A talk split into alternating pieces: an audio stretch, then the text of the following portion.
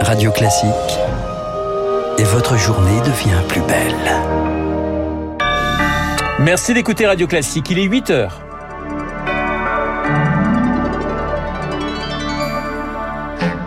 La matinale de Radio Classique avec Renaud Blanc. La parenthèse d'Emmanuel Macron dans les Pyrénées. Le chef de l'État est attendu sur la sixième étape du Tour de France cet après-midi. Un déplacement sous haute surveillance. Des erreurs ont-elles été commises dans la gestion du fonds Marianne? La commission d'enquête du Sénat rend ses conclusions cet après-midi. Puis zoom ce matin sur les NGT, ces nouveaux OGM que Bruxelles veut encourager. Sont-ils dangereux? Élément de réponse dans cette édition. Radio classique. Lucille, Emmanuel Macron est sur le Tour de France. Le chef de l'État sur la grande boucle cet après-midi. Il assistera à la sixième étape entre Tarbes et Cauterets dans les Pyrénées où il a ses racines. Avant cela, il fera un crochet par Pau, la ville de son allié François Bayrou. Déplacement sous haute sécurité juste après les émeutes, comme l'explique l'expert en sécurité Pascal Bito-Panelli, ancien du groupe de sécurité de la présidence. Je pense qu'il y aura une mise en place assez spécifique vu la période tendue, une présence très quantitative du groupe de sécurité du président de la République avec une équipe de précurseurs qui doit déjà être sur zone pour préparer l'arrivée, la sécuriser et puis une équipe qui va arriver avec le président et faire une sécurité très rapprochée pendant l'ensemble de sa présence. Et rien n'empêche au chef de la sécurité du président de lui conseiller ou de lui déconseiller certains déplacements. Mais en France, c'est le président qui décide. C'est un message où il dit voilà, la situation est apaisée, je suis sur le pont, reprenons le dialogue, reprenons la fraternité. On peut le traduire comme ça. Un propos recueilli par Julie Drouin. L'IGPN, la police des polices et l'IGGN pour la gendarmerie ont été saisis de 10 enquêtes depuis le début des violences. Chiffres donnés par Gérald Darmanin, le ministre de l'Intérieur, hier devant le Sénat, dont une enquête pour une grave blessure à la tête sur un jeune homme aujourd'hui dans le coma à Mont-Saint-Martin en Meurthe-et-Moselle où intervenait le RAID. Et puis l'enquête sur l'intervention policière qui a conduit à la mort de Naël à Nanterre se poursuit. C'est une information de nos confrères du Parisien. Le journal a eu accès au compte rendu des déclarations en garde à vue à l'IGPN de ce brigadier de 38 ans. Il retrace les circonstances de son intervention après 9 jours de travail, Eric Huch. Oui, mardi dernier, aux alentours de 8 heures, Florian M et son collègue repèrent la fameuse Mercedes jaune roulant sur une voie de bus.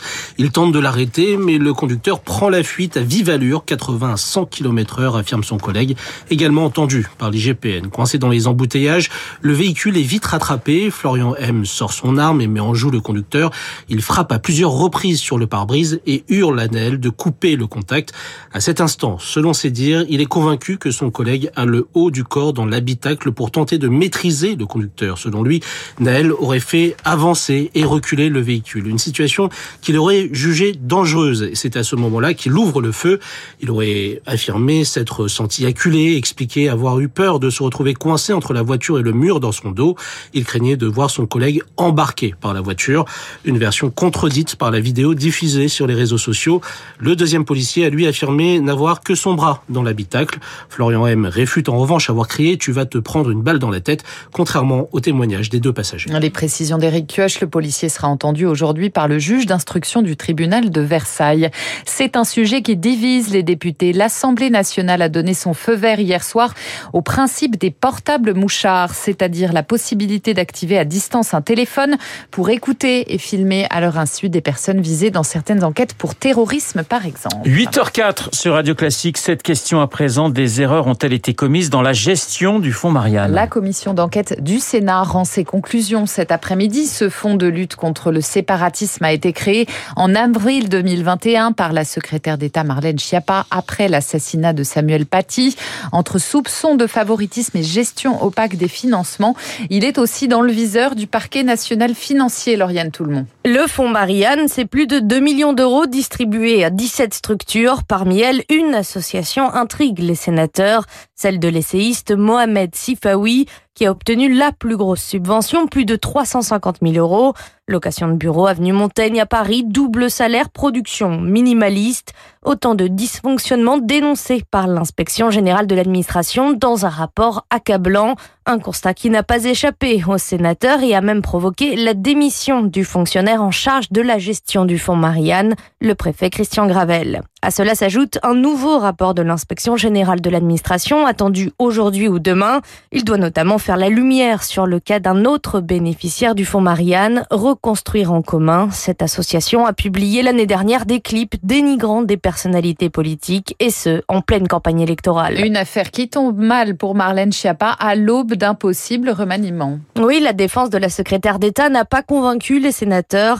Lors de son audition, elle n'a cessé de se défausser à sa place. Je démissionnerai, a lancé le rapporteur LR de la commission d'enquête.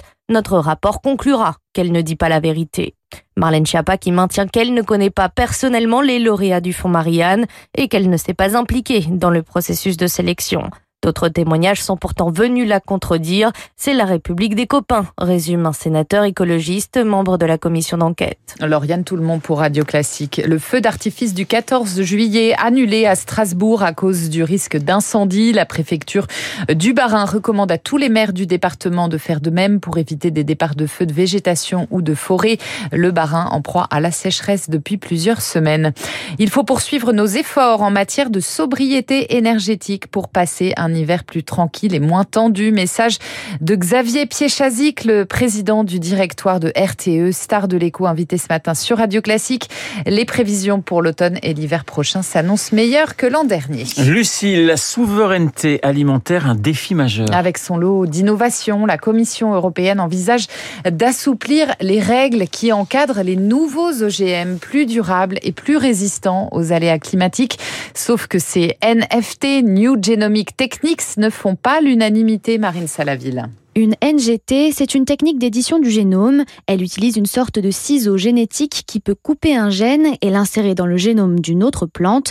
Rien à voir avec un OGM classique, explique Pierre Barré, chercheur à l'INRAE. Un OGM classique, on va par exemple prendre de l'ADN du riz qu'on va introduire dans du maïs. Quand on parle d'édition du génome, des NGT, on ne franchit pas cette barrière des espèces. Par exemple, on va aller chercher un gène d'un blé qui a des caractéristiques qui nous intéressent. On va recopier la séquence du gène dans un blé cultivé aujourd'hui. Cette technique est plus facile et moins coûteuse que pour les OGM. Peu importe pour Ariane Malré, chargée de campagne agriculture à Greenpeace, ce sont des OGM qui ne disent pas leur nom. Le principe de précaution devrait s'appliquer euh, compte tenu des risques potentiels pour la santé humaine et pour l'environnement. Mais pour le scientifique Pierre Barré, ces manipulations ne présentent pas de danger. On ne fait que remélanger des variétés. Donc pour moi, il n'y a pas de risque avéré puisque les gènes qu'on va produire, ils existent déjà dans la nature, peut-être dans le champ d'à côté. Selon Bruxelles, les NGT permettront d'adapter les cultures au changement climatique pour atteindre une meilleure suffisance alimentaire. L'éclairage de Marine Salaville. En Ukraine, au moins quatre personnes sont mortes dans une frappe russe à Lviv, dans l'ouest du pays. Cette nuit, les secours sont toujours sur place. Volodymyr Zelensky promet une réponse tangible. On reste en Ukraine où l'inquiétude grandit autour de la centrale nucléaire de Zaporizhia. Kiev et Moscou s'accusent toujours mutuellement de vouloir attaquer le plus plus grand site nucléaire d'Europe. Le Kremlin évoque un possible acte subversif ukrainien aux conséquences catastrophiques.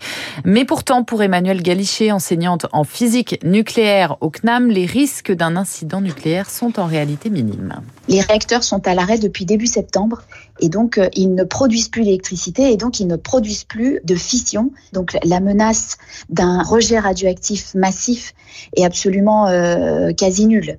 En plus, pour que on puisse aller toucher la radioactivité, c'est-à-dire le cœur du réacteur, vous avez une enceinte de confinement d'à plus d'un mètre d'épaisseur. Ensuite, à l'intérieur, vous avez une peau en acier. Et puis ensuite, le cœur, il n'est pas à l'air libre dans euh, l'enceinte de confinement.